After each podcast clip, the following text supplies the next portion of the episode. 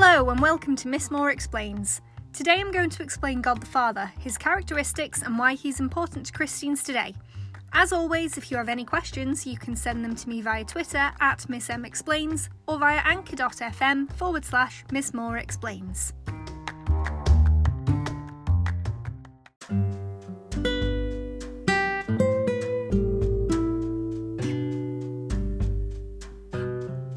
Beginning, God created the heavens and the earth.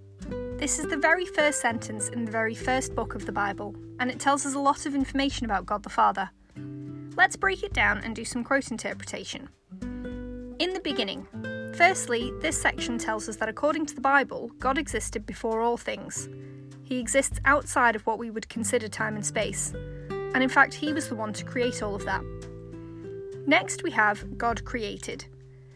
This section of the quote tells us that God the Father is omnipotent, and for Christians, this is where they can trace their awe and worship of existence back to.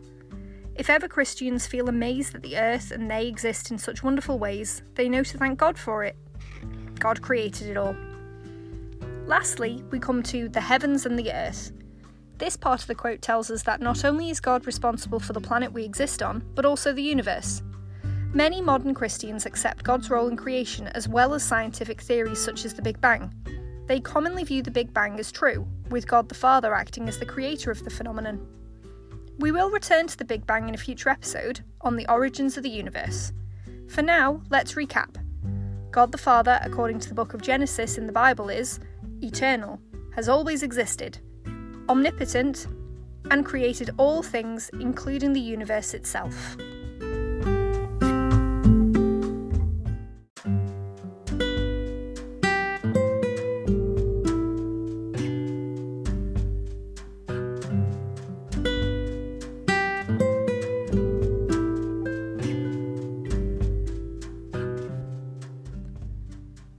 There are many, many metaphors and teachings and lessons that can be drawn out of the story of Adam and Eve for Christians today.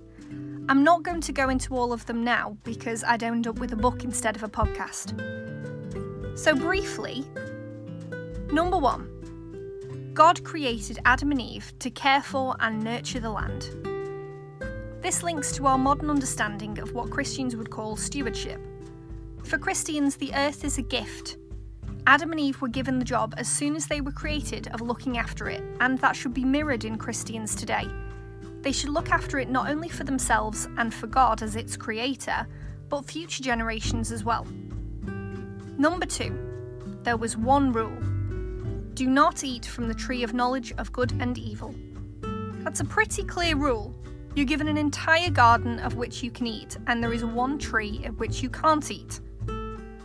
They were also told what the punishment would be it would be death. Very clear rule. Mm, maybe fair. Number three Eve was tempted to eat by Satan. This shows a few really important things about humans. It shows that we've got free will, and it also shows that we've got the ability to be tempted to do wrong.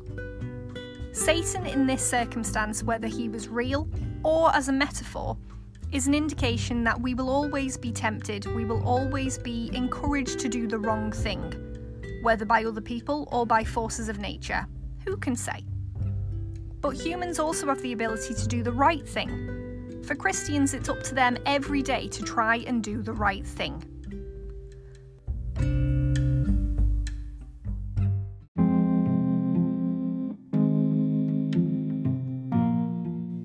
Number 4 the tree gave knowledge to Adam and Eve.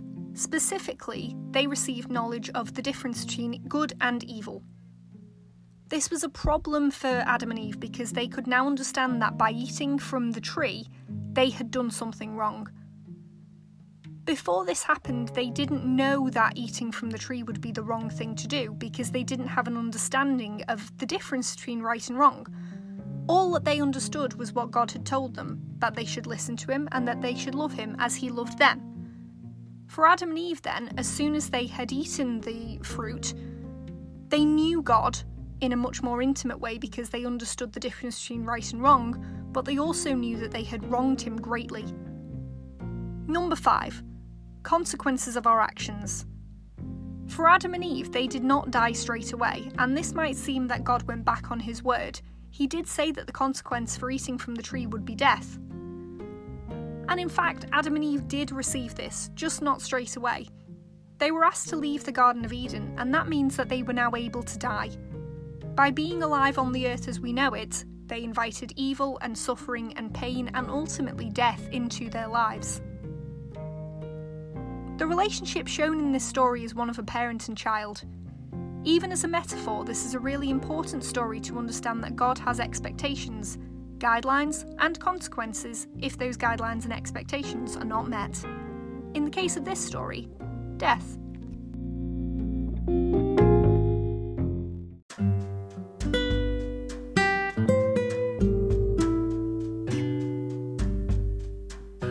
A separate and crucial aspect of God the Father is his justness and his judgment. There are different views on judgment which we will return to in our episodes around eschatology and life after death. But for now, you need to know that most Christians believe that they will be judged on their actions to decide if they will go to heaven or hell. In order for that judgment, and therefore the earth, to be fair, two things must be true God must be just, and humans must have free will.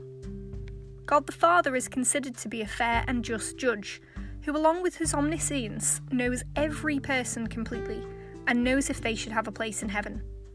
Christians learn about the Father's justness in the Bible, in stories when he punishes those who sin.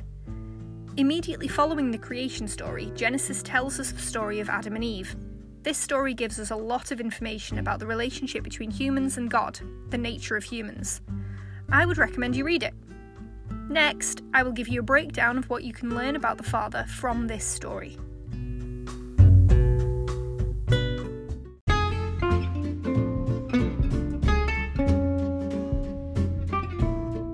And now for this week's listener question.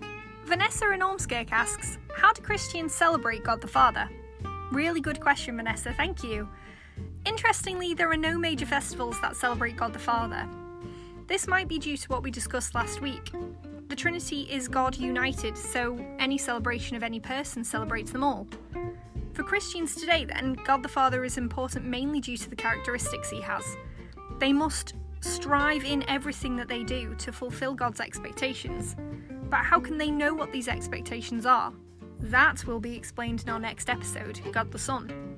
In terms of worship, many hymns and prayers relate to God the Father and praise his various characteristics. For example, the Lord's Prayer. That begins by saying, Our Father. And that's really as much as you need to know here. Christians consider God the Father to be their Father, not only because He created everything, but because He keeps them alive today and He protects them. Thank you, Vanessa.